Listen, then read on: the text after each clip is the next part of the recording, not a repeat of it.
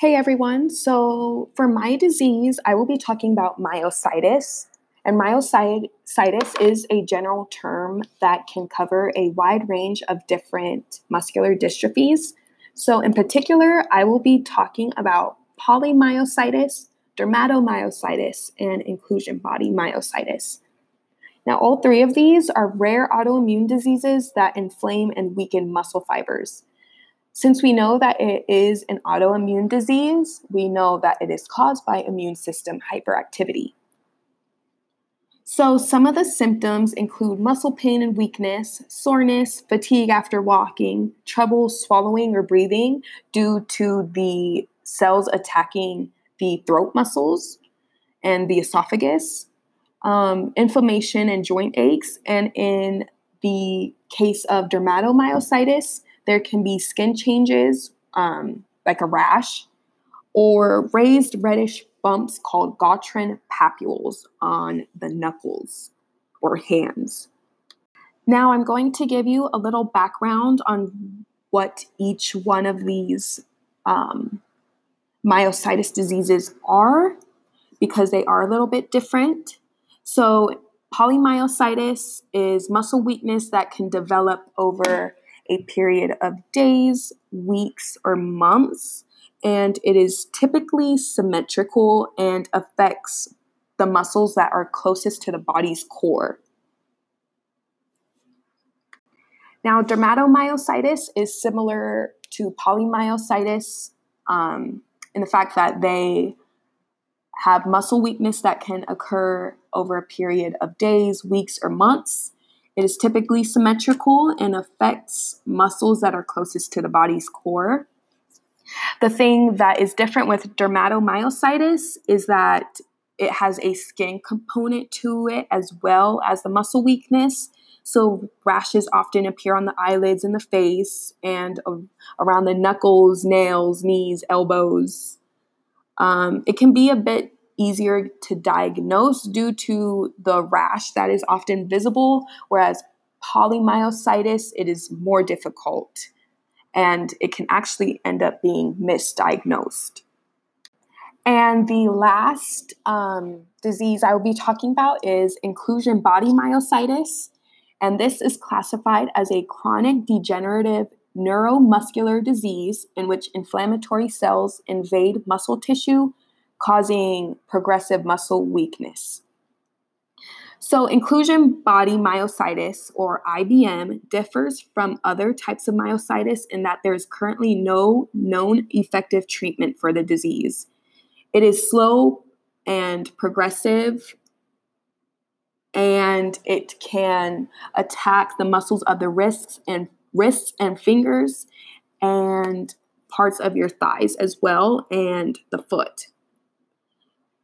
Patients who have this disease can gradually lose the ability to walk and they can experience um, more falls than the typical person. And they can also lose hand function and have swallowing difficulties. And there's no cure or treatments at this time. Um, inclusion body myositis is often misdiagnosed as polymyositis or even ALS. And there's actually two different types of inclusion body myositis, but the diseases differ. I would be talking about the inflammatory type. The reason that myositis is medically important is because it is difficult to diagnose. It is poorly understood, so um, the diseases may not react to current medications and it occurs frequently with other conditions with similar symptoms or organs that are affected or involved. So, for example, um, myositis can be seen uh, with, with lupus or rheumatoid arthritis, to name a couple. It can take years to get a correct diagnosis. Um, these diseases, dermatomyositis, polymyositis, and inclusion body myositis, um, can mimic other less rare diseases. And patients, although they have the same disease, they may present themselves or the symptoms differently. Um, even though it is difficult to diagnose. Like I said earlier before, dermatomyositis is a bit easier because of the rash and the Gottron papules you can look for if they are present on the hands. So, because not, not not much is known about, especially about the rare diseases that I chose to talk about, I feel like it is important to try and find um, cures or find out what is causing um, the body to attack its own muscles. So, next, I'm going to talk about the causes. Um, myositis can be caused by bacteria, fungi, parasites, or viruses, bacteria being the least common, and um, parasites can cause myositis or cause it to trigger myositis, but these are usually acquired abroad um, when you go travel overseas. Um, there are viral myositis types, for example, influenza A and B, HIV, and hepatitis B and C.